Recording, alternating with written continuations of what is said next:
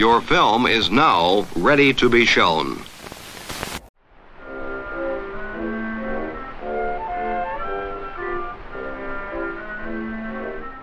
Good morning. I'm Justin Hendrix, editor of Tech Policy Press, a nonprofit media and community venture intended to provoke new ideas, debate, and discussion at the intersection of technology and democracy. Artificial intelligence is perhaps the most hyped technology in the world. In today's episode, we're going to hear a discussion that invites the listener to think about how money, power, and some other troubling forces and ideas that shape our society are built into AI systems and the way we think about deploying them. In May, the University of Washington's Tech Policy Lab and Center for an Informed Public co hosted a virtual book talk featuring Kate Crawford, a leading scholar of the social implications of artificial intelligence and author of the recently published book, Atlas of AI Power, Politics, and the Planetary Costs of Artificial Intelligence, published this spring by Yale University Press. Kate is in conversation with Ryan Calo, who is the co-founder of the Center for an Informed Public and also co-founder of the interdisciplinary UW Tech Policy Lab and a UW School of Law professor. Here's Ryan. So, Kate, welcome, and I'm so glad to be able to talk to you uh, today. Ryan, it's such a pleasure to be here. And, and it just, you know, I want to say a big thank you to the Center for the Informed Public and, and also to Tech Policy Lab, which has been doing such important work in this space for a long time. Um, you know, a, a, space that you co founded and I think has been such a leading light on these issues. And it's just fantastic to see you. So, thank you for inviting me like I said, I mean, this book, um, I, I, know it sounds just maybe a strange thing to say. Um, I've heard many people say it. It's a page turner. It's an academic, deeply researched book, you know, but it's a page turner. It's hard to put down. And, and, I, and, I, and I'm serious. I was, I was actually a bit su- surprised. And so it's just, it's just really, um, I couldn't recommend it enough. And so what you, one of the things you really emphasize in the book is the need to ask hard questions about AI right? And so one of the one of the hard questions about AI I have for you is what is AI? like what the heck is AI, right? I mean, um, do you have any thoughts on that that scoping question? Yeah, I mean it's it's interesting, of course, because the term has such a long history. You know, we can go back to its inception around the, the 1950s during the Dartmouth conference, but even earlier, it starts to circulate, and it's come to mean many different things over the course of the decades.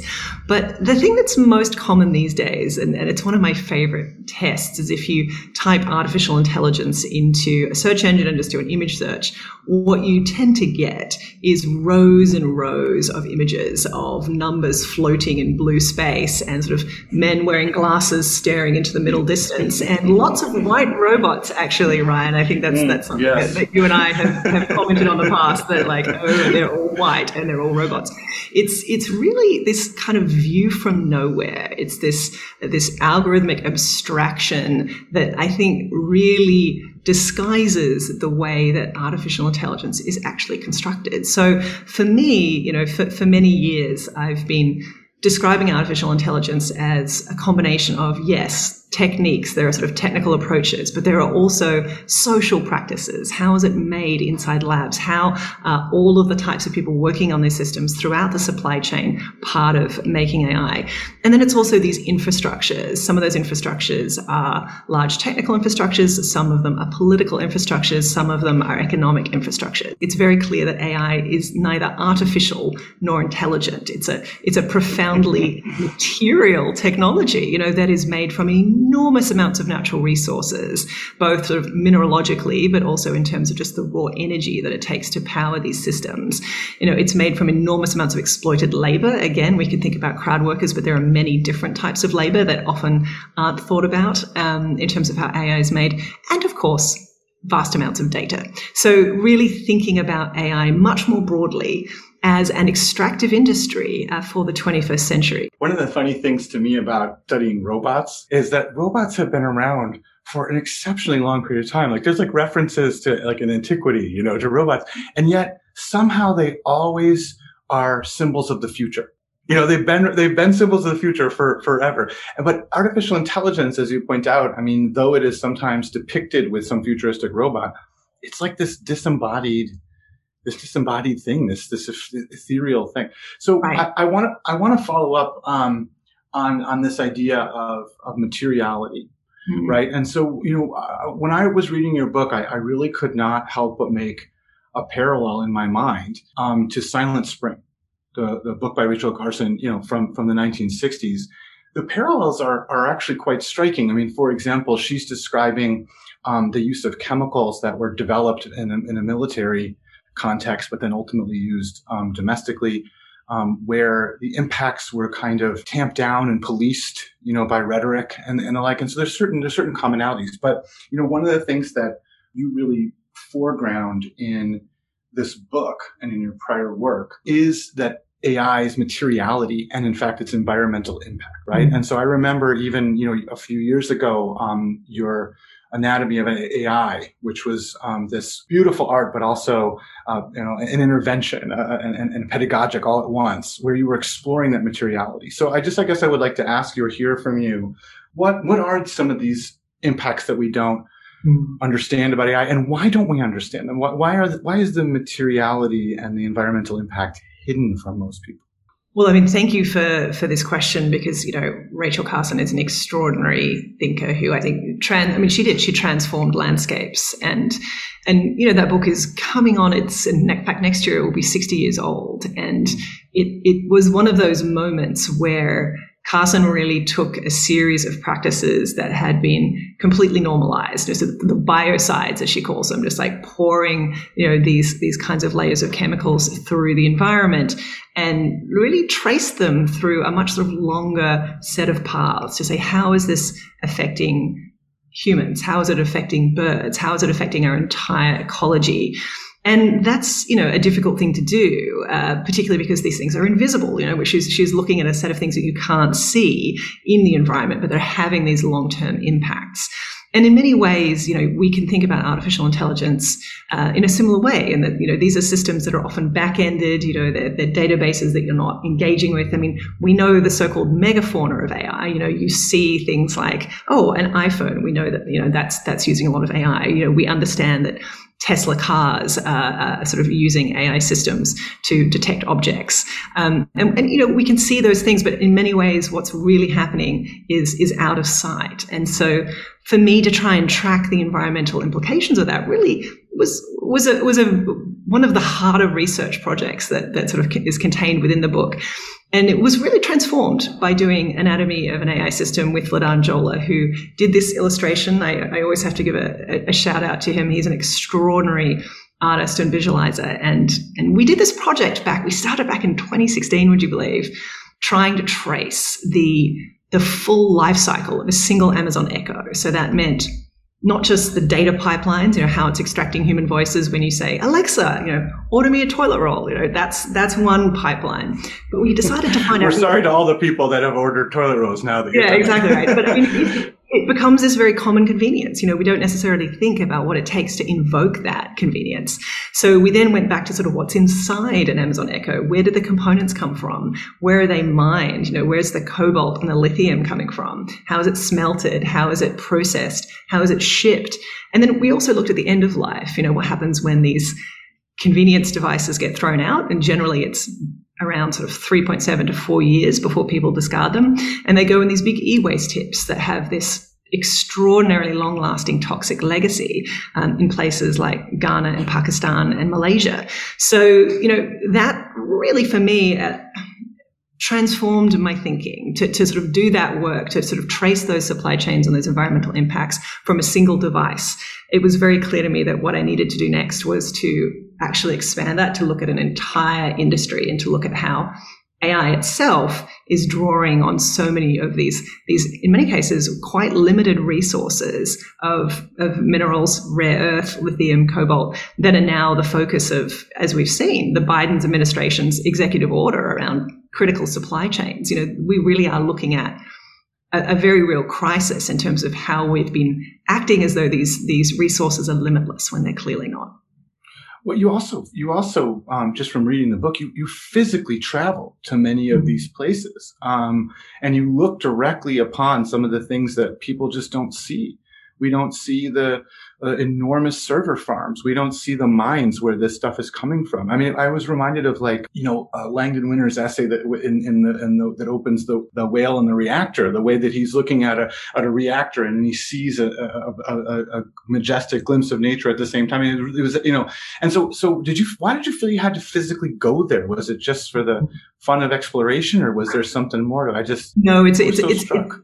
Yeah, I mean it's a very it's a very specific choice and it is precisely to try and ground artificial intelligence. If we're to see what it takes to that to make it this full sense of what it takes to make AI, I think you have to go and see it. I think it's it's one thing to sort of imagine it, but to see its materiality does require putting yourself, you know, on the line and going to those places, you know, going to places like the last lithium mine in Nevada in Silver Peak and going inside an Amazon fulfillment warehouse to actually see the, the physical experience of working in these, you know, highly automated environments to sort of go inside, you know, the archives where the types of classifications that machine learning systems use all the time, where did they come from to also sort of look at those histories. So it, it was, you know, very much, a, a, if you will, almost a political choice about what it is to say we can no longer ignore the actual origins of these systems and their costs. And, and to engage with it you kind of have to see it. So you know that was part of the process uh, for me in writing the book. So you know i'd asked you also a bit about about what sort of forces ob- obscure all that. I mean there, you know there's the idea that you just when you experience ai and by the way i mean i just want to be clear some of this stuff is amazing you know my, my son has a watch that you hit a button on it and he can say something in any in, in English and it translates it into dozens of different languages immediately. I mean, on, on a watch. I mean, that is it's it's amazing, right? So, but you you experience that aspect of it. Uh, but you don't know what, what comes from behind. And so one of the concepts I wanted to ask you about was this concept of enchanted deter- determinism, mm. right? And so for me, it brought, it brought up a couple of things for me. So one of them was like, Sally Wyatt's ideas of like justificatory determinism, where, you know, where, where like in order to to sort of justify industrial prerogatives, we talk about technology as inevitable. But it wasn't just that; it was also kind of mixed with, I don't know, almost like a sorcerer's apprentice and a go, you know, go to sort of, or you know, ultimately Fantasia, sorcerer's apprentice narrative about a broom coming alive. You know, and so it's so, so what what what what is enchanted determinism, and what work is it doing here? Yeah, I mean, the idea of enchanted determinism comes from a, a, big project that Alex Campolo at the University of Chicago and I did, sort of really tracing the way that artificial intelligence is written about, both in the technical literature, but also often in the press, as as almost magical, as sort of an alien intelligence. If you look at the way that you know when when AlphaGo uh, was published, that it was you know being described as superhuman. So these descriptions of AI systems as being you know completely you know enchanted, uh, something very other to to sort of to human processes and thought and institutions but at the same time deterministic, which is to say that they can sort of, you know, intervene and sort of make determinations which are seen as being, you know, profoundly accurate, uh, predictive of, you know, what humans in the world will, will do. Um, so that combination, I think, of, of, mystification and at the same time a, a claim towards objectivity and neutrality in technical systems is this sort of very strange sort of response that we see this, this pairing that, that happens quite frequently. And, and, and in that dialectic, I think once you start to sort of pull it apart, you see that it, it, it, has all of these features of actually making people feel unable to intervene or to understand. It's like, well, if these systems are so powerful and yet magical, we can't regulate them, Ryan, or we, you know, we can't, we can't study them, we can't audit them. You know, they're, they're out of reach. They're these sort of extraordinary things that must not be contained. So I think it has a lot of flow-on effects as well as a way of thinking that that certainly, you know, that you and I um, over over a decade of talking about these issues together would would sort of see that we've we've lost the thread of how to regulate these systems well. And I think features like that are a part of the reason. Yeah, you know, I, have been thinking a lot um, about the so-called pacing problem. You know, this idea that uh, technology is just too fast for for law to keep up, right? Um, but then I'm also reminded that like you and I were, have been in conversation, for example, with the Obama White House um, in their in, inaugural workshop on artificial intelligence for for well over a decade now, right? And so the, the issue isn't usually is not so much that that that law somehow can't keep keep up. You know, it's it's it's usually that actually um, there's something else at work. There's some other force, and I, I just love the, the the idea of enchanted determinism really um, really added a lot to my thinking. No, it's funny because I was I was thinking about your work in particular because you, you wrote I think it was back in 2017 you wrote an AI policy roadmap and I was thinking that obviously you know sort of I've been writing an atlas you wrote a roadmap you know these ideas of, of mapping and understanding um, sort of the, ter- terrains of change if you will. Um, I'm curious like for you in that time you know where are we now like if you're thinking about the roadmap at this point in 2021, you know, have we progressed that far from from what you were seeing in 2017? I think that we have and we haven't, right? So I, I, I would say that, you know, on, on, on the one hand, we have abandoned certain kind of immature discussions in my, in my own words, you know, in, in my view, immature discussions about um, whether uh, AI is going to wake up one day, even though I, by the way, I absolutely love this film and I recommend it to everybody, but in sort of Mitchell versus the Machines way, you know what I mean? Where somehow an, an AI assistant, you know, winds up taking over. Um, and we've, and we've moved that conversation to conversations about manipulating consumers about um, misinformation uh, being amplified by algorithms into and and you really and you and um, I'm you know a few others too for sure but you have you, you really helped us you know see uh, uh, some of the ways in, in which these systems are also uh, extractive. You know, I'm thinking of, of, literally extracting minerals and having an environmental impact, um, but also extracting um, uh, other things, you know, like data and labor and so on. And so, and so, I think that that that people like you and others, of course, um, who are talking about these issues, have, have have caused us to focus in on the things that are that are really concerning. Right. So I think we've made that move, and I think that's a lovely thing.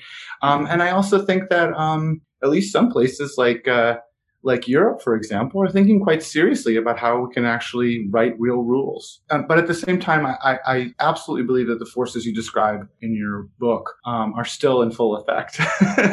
and so, and so, I wanted to ask you about some of these things that I just mentioned just now, which is in addition to the materiality, I, I was so fascinated to read some of the connections you are making between what you what you refer to as sort of the logics of, of AI systems and previous schemes of classification. Right. Right. And so I wonder if I could get you to talk a little bit about it's not just about extraction, it's also about this, this classification, the system of classification that has its own sort of logic and its own sort of consequences. Um, mm-hmm. Um, so could, could you could you describe that a little more and what, what, what role that plays? Yeah, no, happy to do so. I mean, if I think about the work that I was doing, gosh, almost 10 years ago now, looking at bias in in sort of large data systems um, and you know back then i can remember sort of people saying oh you know i mean bias is going to go away. The more data we have, the more accurate systems will be, and, and, and, you won't be seeing these sorts of issues of misrepresentation or forms of discrimination. And, and it's kind of extraordinary to see, you know, what's happened over that time is an enormous amount of research and in journalistic investigations that have shown time and time again that we've had bias in you know the criminal justice system in education tools in hiring tools and it's and it's really throughout the system and for me certainly over the years of doing this work, I think in many ways bias is simply too narrow a term. And I started to look at these sort of classificatory logics, which is to say, you know, how are technical systems being trained on data to recognize the world and to ascribe uh, either characteristics or identity to objects, to people, and to things. Um, and, and for me, again, the, the, the moment that sort of really just blew me away as, as a researcher working in that space sort of empirically was a collaboration um, with the artist Trevor Paglen where we spent two years through digging through the material layers of training sets and and we spent a lot of time looking at one of the most influential in fact ImageNet um, which has in its own way been I would say probably one of the most well-known training sets, um, certainly for object recognition. But we started to see these kind of classifications of people in the sort of the subset of these training sets where lots of images have been scraped off the internet of people and put into categories. And some of those categories were things like, you know, gal or father or in some cases CEO. And then you start to look at the images and you see, oh, CEO, it's mainly white guys. Oh, basketballer, it's mainly black men. Oh, and then you have categories for things that are completely illogical as a visual category, like debtor or kleptomaniac. And then you sort of start to see the way that people are being classified into moral judgments, like that this person is um, an alcoholic, that this person is a bad person, that this, I mean, it's just extraordinary, some of the terms. And then you get absolutely shocking, racialized, gendered slurs sort of throughout. And, and for me to be like, wow, this is a system that has been so influential for over a decade and has informed so many production systems that are out there today, and yet had these classificatory logics that had gone unexamined and, and, and uncritiqued and sort of just accepted. So the more that we start to look at that, we start to see that AI systems are doing this all the time. You know, systems like this, when we're on, on video chat, can be very easily used to say, oh, well, will put you into gender categorizations. They'll say, oh, if you have long hair, you're a woman, or if you have a beard, you're a man. And again, why are we using these binary gender assumptions? Same with racial categories. Again, the way that the systems are being used to sort of categorize people according to things like skin tone. This has a dark past. I mean, this connects to both kind of histories around physiognomy and phrenology, but also in terms of just like you know, racialized and gender classifications that are done by centralized systems. So in the book, you know, I, I sort of give a shout out to the work of Jeff Bowker and Susan Leigh Star in their extraordinary book, Sorting Things Out, which have looked at how classifications make people and how people's lives are then changed by those classifications. So you have this sort of looping effects, and that is now being centralized inside technical systems. It's a long answer, but for me, shifting this debate away from kind of the whack-a-mole of oh we found another bias system to be like why is this happening? Let's look at that underlying classificatory logic. And, and, and i think that asks much bigger epistemological questions around how ai systems are constructing knowledge and what feedback loops that's creating I mean, ImageNet is a is a is a fascinating example, and as you say, underpins like unbelievable range of, of computer vision and, and recognition. I mean, but I was I was struck by just for example how much is premised on mugshots, right? Just because what what's available, like what's legible. Um, and I, want to ask you a follow up question too, which is, you know, I'm reminded. I'm sorry, I, I'm I'm I'm I've joked about this before on Twitter, but I'm becoming insufferable because I'm reading a lot of STS, and so all my references are going to be unlike your friend who just learned just learned STS, you know, in the last couple of years. But um, you know, I'm sort of reminded of the story about the the tomato harvesters, mm. um, right? Where all of a sudden we're gonna we, efficiency is important. There's not enough people, uh, people don't have enough food, so we're gonna use these machines and we're gonna make uh, tomato harvesting much more efficient.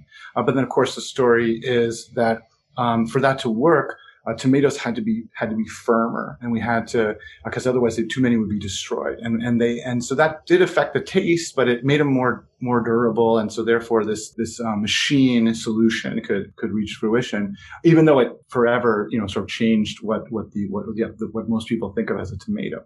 Um, and I was I was struck by by the realization that um, we have done that to an enormous degree with emotion recognition, mm. right? And so, um, you know, that that chapter on emotion was just it really brought a lot of things together together for me, you know, um, that I hadn't thought of before.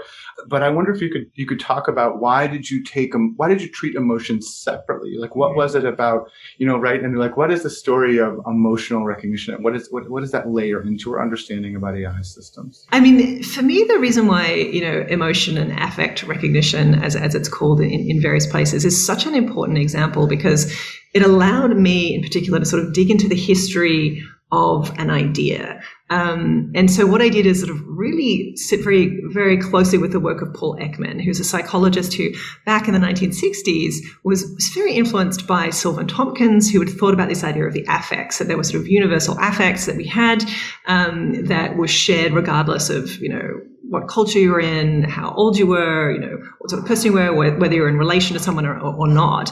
Um, and so he had this idea that there were six universal emotions, and, and he tried to sort of evidence that by going to places like Papua New Guinea and sort of, you know, showing remote tribes, you know, these headshots to try and, again, with a person who'd never done kind of cross-cultural research, you know, had all of these kinds of problems trying to do that.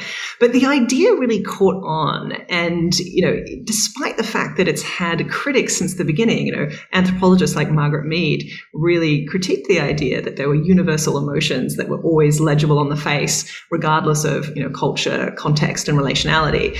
But when it started to get picked up by computer vision, there's a shift, which is this idea that you've got a very simple taxonomy of six, although you know, some expand it to seven or eight, uh, and that it can be read from the face, and that you can essentially read people's interior states.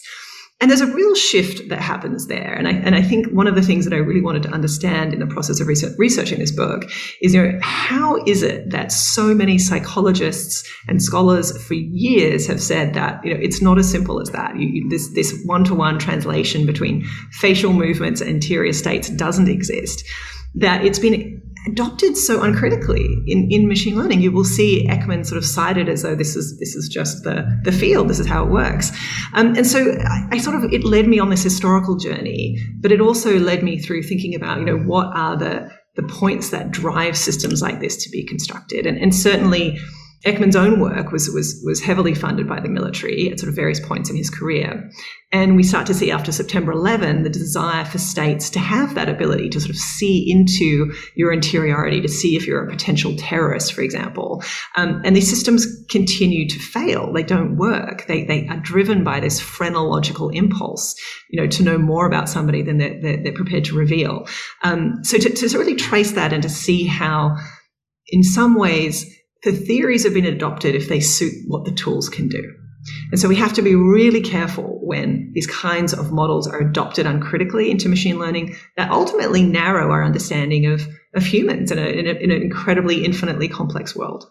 It, it, helps to dig a little deeper, as you pointed out, about you know, one of the ways that we've reached the relatively sober-eyed, mature understanding we have of the potential harm of AI has been indeed through researchers, through journalists, litigators, right? Yeah. I mean, people, su- you know, people actually suing to discover how algorithms uh, work and so on. The examples that tend, you tend to highlight or one tends to highlight are real and visceral and important, right? And so it, it is no mistake. It is no coincidence that the people who are uh, who are being falsely arrested under facial recognition are black men. I mean, you know that that is everything to do with the carceral state and the and the, and the context in which it, it, it arises. I've also heard stories about um, people, for example, Asian Americans who you know are, are trying to use uh, cameras to take a selfie and the system is telling them that their face is doing something that it's not doing. You know what I mean? Um, because mm-hmm. just, their, their face is, is, is, wasn't part of the training set. And so it's make the, the system's making assumptions about what they're doing and telling them to correct their behavior, right? But it helps to understand the logic behind these systems and the way in which, I mean, if you assume that around something like affect, there aren't uh, cultural distinctions, then it's perfectly fine to have some kind of essentializing model that's developed in one context and deployed everywhere. But once you understand that that that very assumption is yeah yeah. Yeah i mean it, it, like so many things in your book it, it just really gave me um, just a deeper appreciation of, of things that i already had intuitions around but i just had not made the connections what, what I love about this moment is that, you know, there are lots of scholars out there who are actually illuminating different parts of this very complex set of technical systems that we have, you know, and I, I think of people here like Ruha Benjamin and Alondra Nelson and Lucy Suchman. And, you know, there's this Safiya Noble. I mean, the, the list is, is long now of scholars that have been bringing us ways of looking at the underlying racialized, gendered, and class logics. I mean, here I'm also thinking of Virginia Eubanks's work, you know, looking at how poverty itself is seen as being a you know a problem, a thing that's sort of classified um, immediately into technical systems as a red flag. I mean, the way that those normalizing and essentializing visions of like, who is who is the average citizen and how should they behave and and what is sort of correct behavior. Those norms are being built into really essentially a set of scoring systems that can have profound impacts on everything from hiring to insurance to criminal justice. So how do you start to see those? And, and, and, that to me is, is really the fundamental democratic question that we're also facing here. That th- these are not systems that are coming from, in many cases, you know, public entities. They're coming from private companies, for-profit companies that, you know, are protected by uh, laws that allow them not, in many cases, to even show us how these systems work. It's proprietary and yet have effects on populations of billions of people now. Um, and we're not seeing how those sorts of normalizing and essentializing functions are working. So I think for me, that's why there's an urgency here now and why I think we're seeing such a, a shift of many scholars now raising the alarm. But, you know, you could also sort of point to the fact that I'm thinking of people like Oscar Gandy, who've been, who was writing about the panoptic sort. Sure now, you know, decades back, um, you, you could see where this was going. But there is this, as you say, speed now and scaling, this desire to take these ideas and scale them to large numbers of people that I think raises very serious political questions for all of us. I mean, I remember years ago, you and I uh, sat down and wrote together in Nature about the need for a social systems approach, right? right. Um, and I, I wonder whether have we gotten there? What what is what has sort of changed since we since we were sort of making a diagnosis that a lot of the research wasn't looking at social systems as a whole? Right. I mean, you know, and I that was I remember that really well because you know we had that sort of fantastic sort of deep dive time of just looking at AI research. And we thought about it as there's a blind spot here. There's a, an extraordinary blind spot by focusing just on sort of technical innovation. And even if there are sort of issues of bias, etc., that that's seen as something that can be fixed technically by either sort of removing a problematic category, as we saw with the sort of the Google Gorilla case, where, you know, Google's image markup systems are actually using extraordinarily offensive terms for African Americans. We can also also look at the ways in which people say, oh, well, we'll just diversify data sets by, you know, getting people from different parts of the world and, and, and photographing them and taking their data. I mean, what we try to say is like, this is not enough. We actually need this much broader approach of a social systems analysis to see how these technical systems are actually interacting with our institutions, with populations, and more broadly, I'd have to say, with ecologies.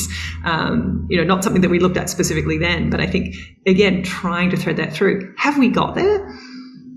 Well, I mean, you have to say that the conversations in the technical field are opening up a little. We're starting to realize that there's, there's certainly more questions that need to be asked. But I think we're still, we have a long way to go. I'm curious what you think though. I mean, how, I mean, I noticed that you, you brought this up in this fantastic article you wrote recently with Danielle Citron looking at how the administrative state is using these types of automated decision services and that, you know, you're saying we still need these forms of social systems analysis that we don't have.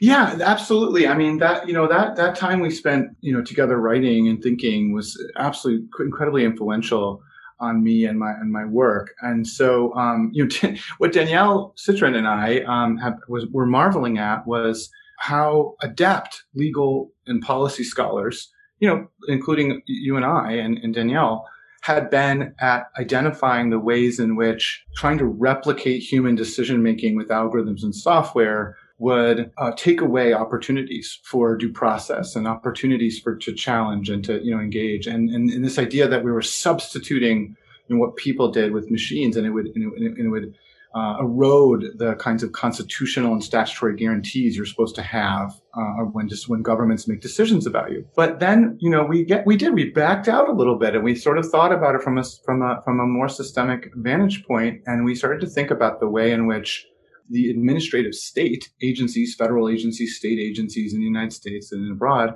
their their their their whole existence, their their justification is the idea that they're going to be repositories of expertise and that they're going to have the kind of um, dynamism and discretion and nimbleness to respond to real people's problems on the ground right mm-hmm. and here they are taking that expertise and that discretion um, because they're overwhelmed, because they're underfunded, right? And throwing it away with both hands by trying to replicate the decision making processes that have been committed to that.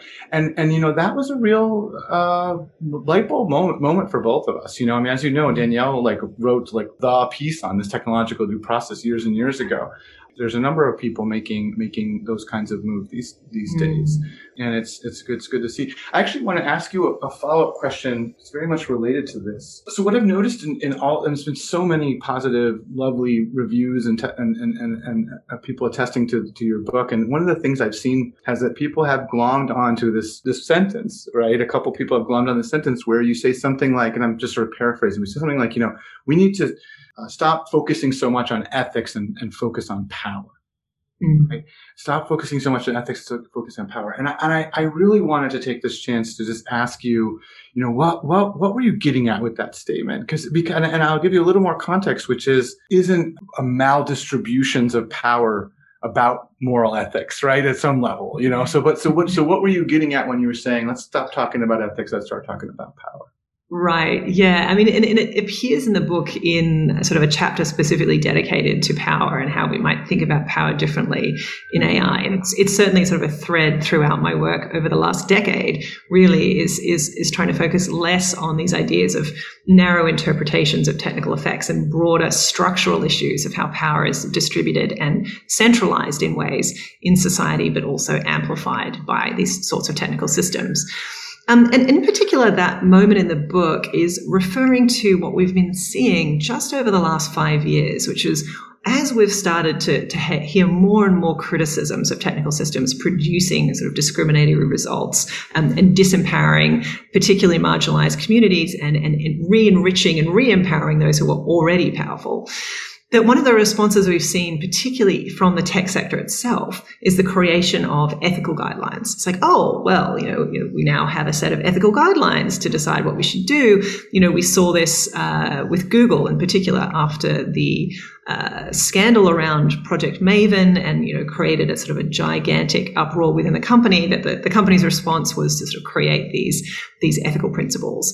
Um, now that was the realization with Maven for those who may not be familiar that that some of the systems at Google were being deployed in, in drone targeting and identification at least or at least target identification. Yeah. yeah. Always when we're talking about drones, I'm always like deep in, in your wheelhouse. Yeah. Right? So well, yeah. I mean that's my that's my wheelhouse, so to speak. Um, exactly. Um, my road. So you know and we've seen that we've now there, there, are now hundreds of ethical codes for AI that have been produced by industry bodies, by companies, by uh, scholars. Um, it, it, it, has become almost sort of this this go to approach, and, and and what troubles me about that is that it's not back ended with any sort of type of actual accountability or regulatory framework. And, you know, it, it becomes sort of used almost as a cipher for self regulation. That, you know, if we've got these ethical guidelines, then self regulation can work. We don't need actual laws. Um, and, and, and frankly, you know, to me, we've seen the failures of that already. And, and, instead, by looking at who becomes more powerful by the use of a particular system, and, and to really understand that, we need to sort of unpack the way in which AI systems come with particular types of logics baked into them. And again, this is this is something that I look at in the book in terms of as a historical perspective. You know, the ways of seeing that these tools actually enhance are the ways of seeing that are deployed as advertising logics by large companies, as sort of policing and sort of militarized logics. Uh, we, could talk about Palantir here as well. So these these sorts of forms of centralizing power and centralizing the ability to classify, to score, and to determine opportunities for other people. That is the shift that I think we need to make that I'm sort of referring to there. And it, and it has a really long history. I mean, doing it as sort of power analysis, we can go back to, you know, half of the, the 20th century's philosophers were dealing with this. Particularly, we could talk about Foucault, we could talk about Simondon, but honestly, most importantly, is how do we get the field to start thinking about when a system is being constructed? Does it, in fact, just empower the already powerful, or does it find new ways of actually changing those asymmetries?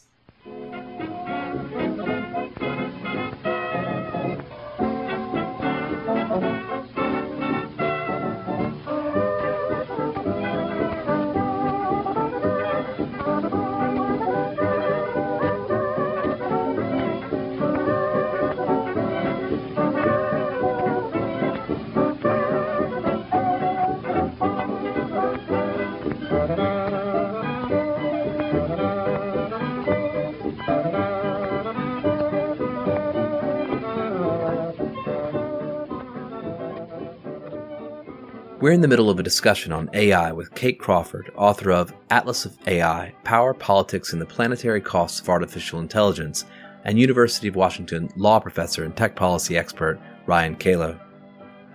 If you are enjoying this podcast, consider subscribing. Go to techpolicy.press slash podcast to find a link to subscribe via your favorite podcast service. While you are there, join our newsletter. Now, back to Kate and Ryan.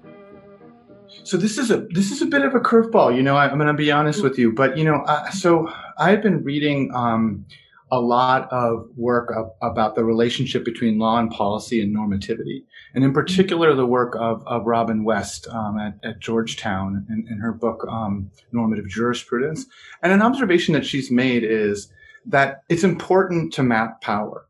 Mm. It's important to show where power is, where it isn't, you know, and how the law, you know, for example, in her in her field and you know, but also our field, there are ways in which law and legal institutions tend to perpetuate power, tend to obscure power, obfuscate power.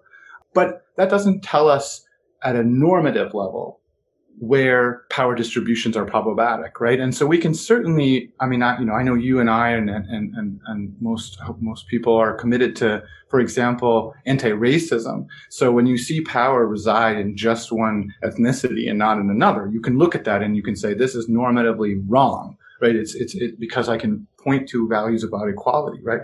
But I do think that at minimum, it's my own, you know, my own view is that a minimum, you have to show where power is. You have to locate it. You have to map it because otherwise you cannot have that conversation about whether the balance is appropriate.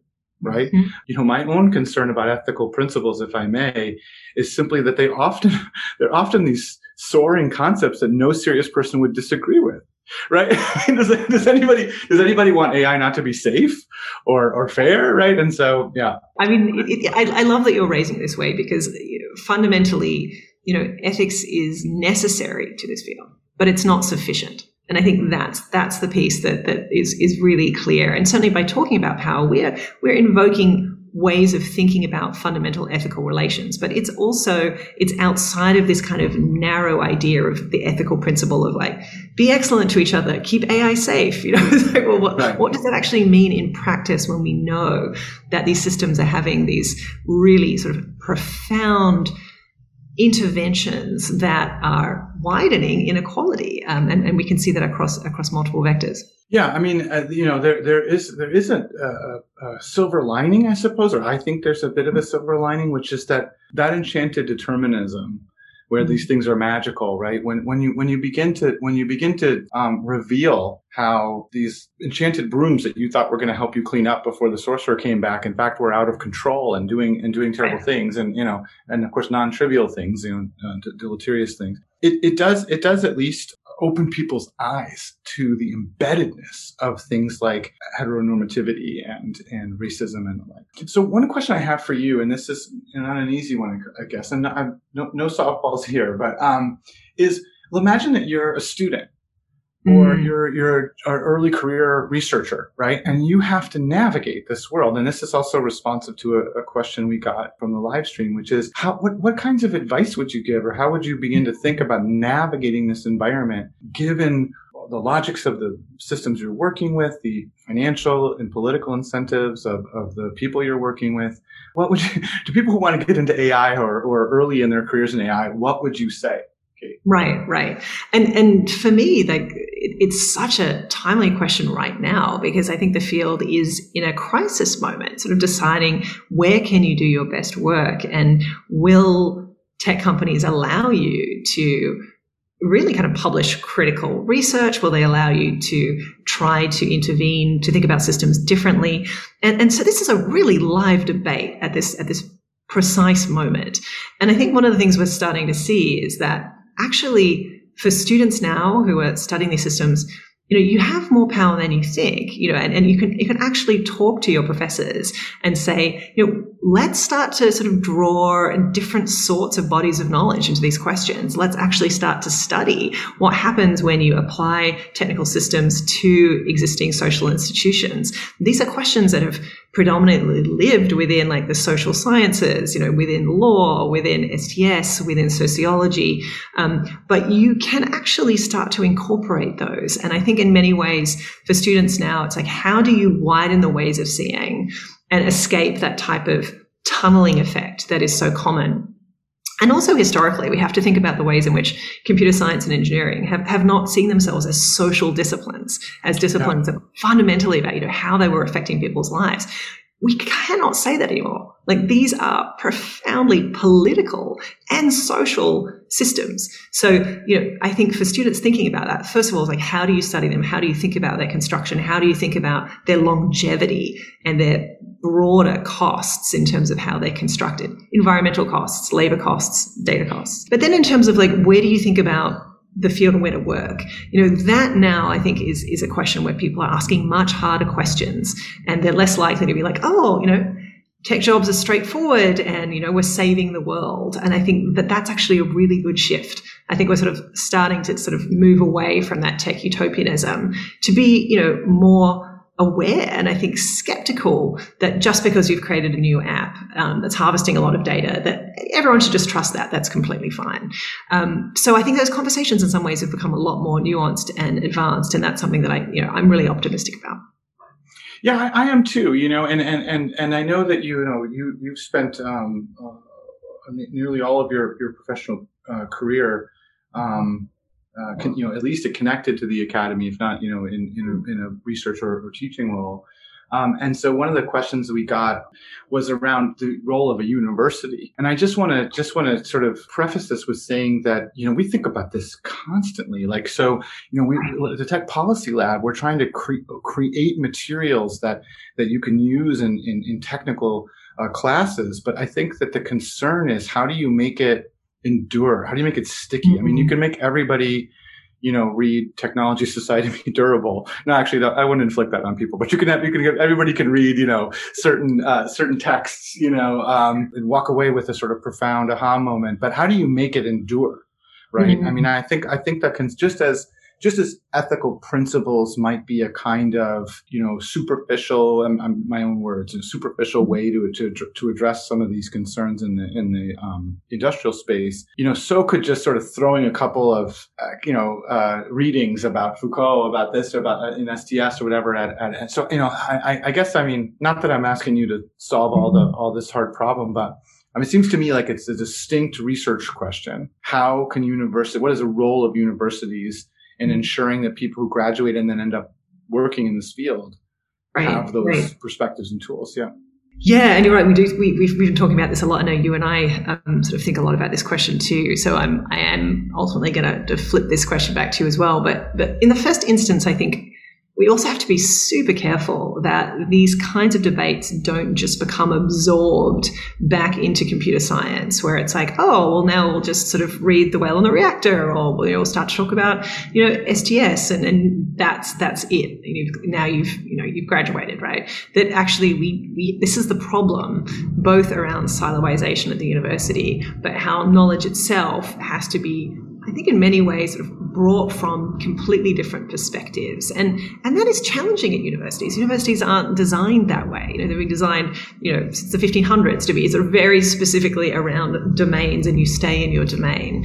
And I think that's many, in many cases what we're up against. Another thing that we're up against is, you know, we are talking ultimately here about the workings of capital, you know, how you know, AI itself is, I think, a phenomenon that's really only possible because of the kind of extraordinary uh, amounts of wealth that, you know, certain companies have and certain individuals have. So you're looking at something that is itself an outgrowth of a phase of capitalism itself. And while at the same time, I think is again ratcheting that up sort of ramping up those those those very types of inequalities that we've been talking about. So how at universities can you start to study that intervene at the very least conceptualize those sort of deeper political and economic shifts? You know that is something that i think also needs to be done and it's it's going to be hard to be done in a, in a siloed, siloed way but tell me, Ryan, how do you address this? Because I know this is something that is core to the Tech Policy Lab. You, have been wrestling with this for years. So, a, a, lot of what we do at the Tech Policy Lab is put together interdisciplinary teams. And my, my own belief, and this is not necessarily shared universally, but my own belief is that,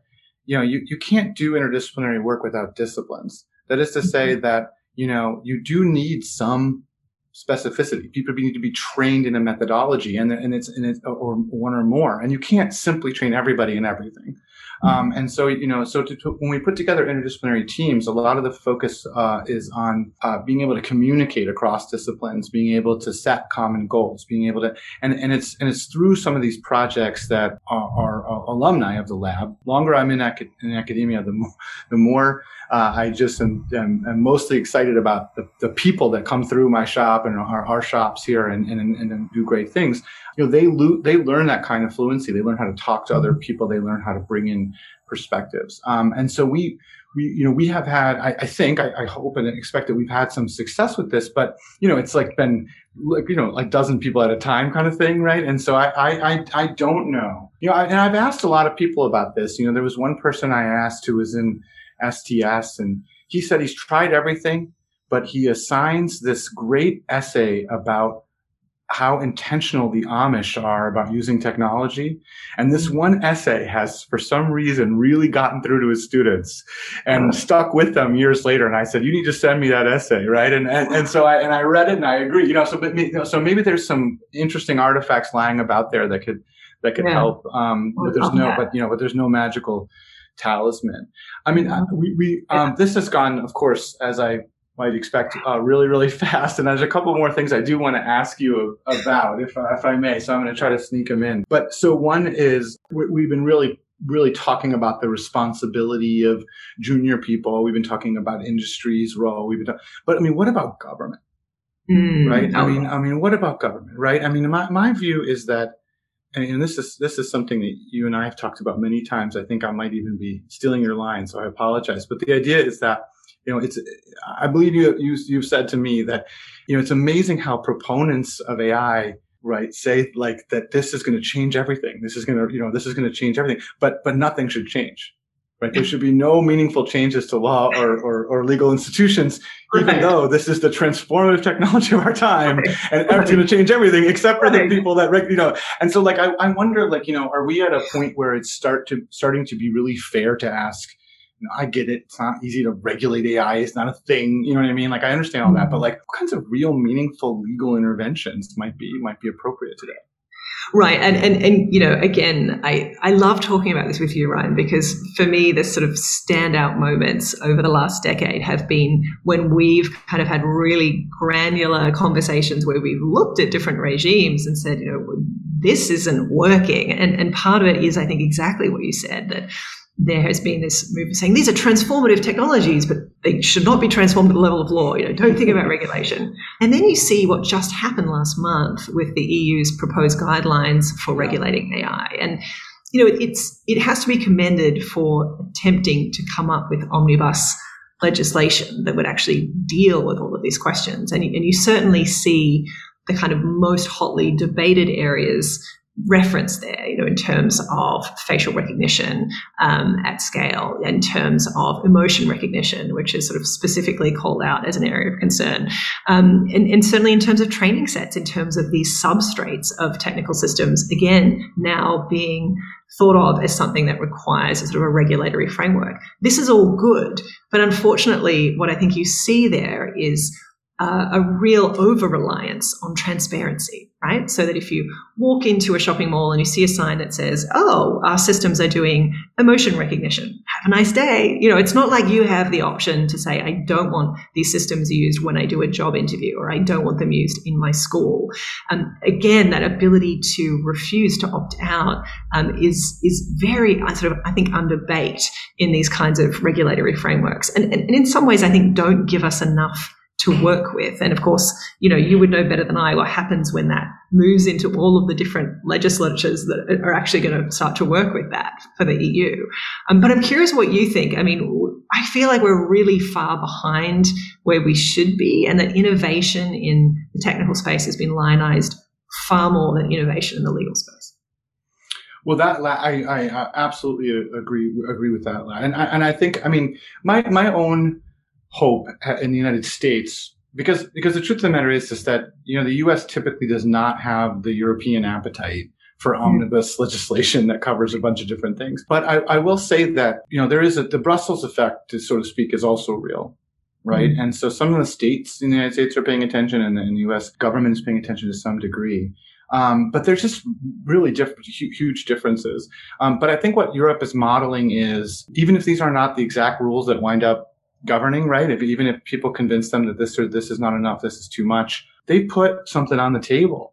Yep. Right. They've said, and, and, and in, in, in a sense, in that way, Europe has taken AI more seriously than the United States. For, for me, I think a lot of the things that we could change in the US have to do with just improving the ecosystem. The way we know about many of the animating examples, um, and I've also read this in many an, an AI Now report, so I, I, it's not lost on me that you know you know this too. But in many of the animating examples, the reason we know them is because some whistleblower or some uh, a, a researcher figured out that something was doing something and it shouldn't be doing, or that we thought was abhorrent once it was brought to light.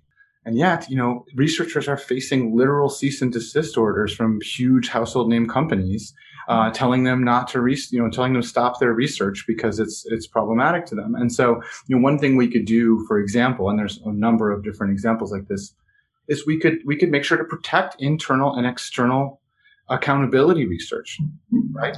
Um, and and that's a change that's needed and, and, concrete, and it doesn't require you to sort of pretend that AI is a thing like a train that you can just regulate. Yeah, I think that's a great point, and and I think again, if there's something that gives me enormous optimism and hope, it's that you know we have and Alondra Nelson in the White House with oh, the title of Science and Society, right? So immediately putting these frameworks you know, outside of just looking at sort of the technical domains, but to start to say these have wider social contexts, um, political contexts, ecological contexts that we have to account for.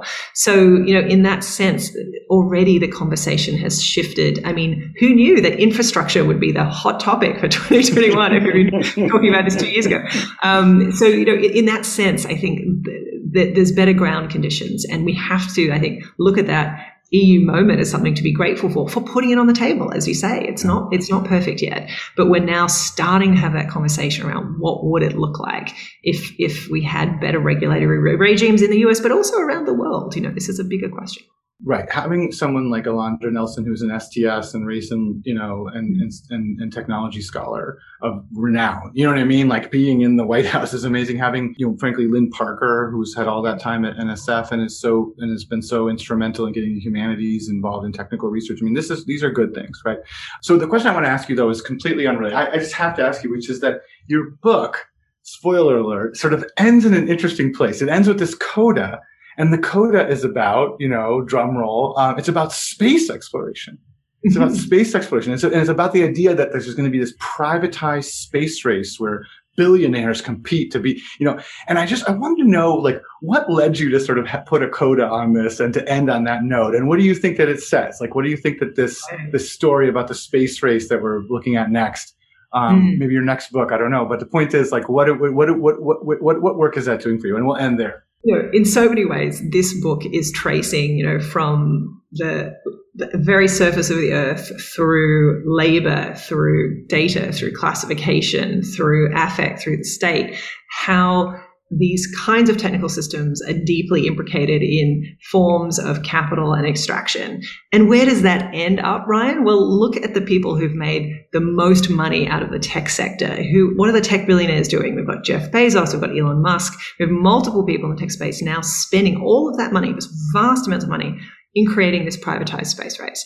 And I think it tells us something in, in multiple ways. It points to something really profound in terms of you know, what is the vision? You know, you've made billions of dollars and now you're going to leave the earth? You're going to, you're going to say that's it. Now i'm out here. I'm out. i've got what i wanted i'm out. You know, what kind of vision does that have in terms of sort of responsibility to the planet on which we live? The only planet on which we know can sustain life in this way. Um, so there's that. But there's actually something interesting too that i know that that you've thought about too which is if we look at sort of legal domains around public goods. So you could think about the Enclosure Acts. So you could think about the way in which land was shifted into private property. You know, space has always been seen as a, a commonly owned good. It's it's it's a collectively owned space by all of us. You know, and actually, what we've started to see is an erosion of that. We've started to see sort of the emergence of mining as the next, you know, as a space question that you could go and sort of mine asteroids. And we're starting to also see that idea that you know this is actually again, an enclosure, an enclosure of that space by the richest men in the world. And I saw that, you know, you know for me, that the last journey that I go on in the book is going to go and see Blue Origin, the reusable rocket base that Jeff Bezos owns in this huge desert expanse in West Texas. And, you know, I'd done the research to figure out, you know, where's the public land where you can stand and look and photograph this base. And even there, you know, I started to see that, you know, I was being watched and people were coming to check me out. I was like, you know, you are not welcome here. And it was such a perfect analogy for that idea of this loss of the commons that is happening across the board, that everything has been captured and harvested for private companies and for profit from, you know, our histories, our data, uh, the space of the earth, and now outer space itself. So that's why, you know, I really end there because I think it points to the, the way that these logics extend. And I think we should be really concerned about them. Well, thank you. And, and, and we're going to end there too, but thank you so much for coming here. Thank you for this just magisterial book. I mean, it's just it, it's it's wonderful. What an accomplishment! And thank you so much for spending this time with us, Ryan. You're an absolute Mitch and a gem, and thank you for all that you do for this field. Uh, you make us all wiser and smarter all the time. So thank you for inviting me. It's been a pleasure.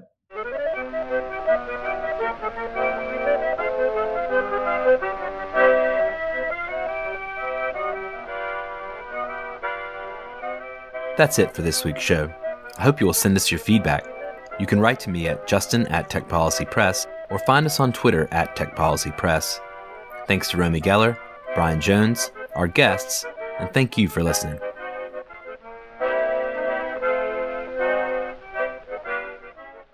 Tech Policy Press.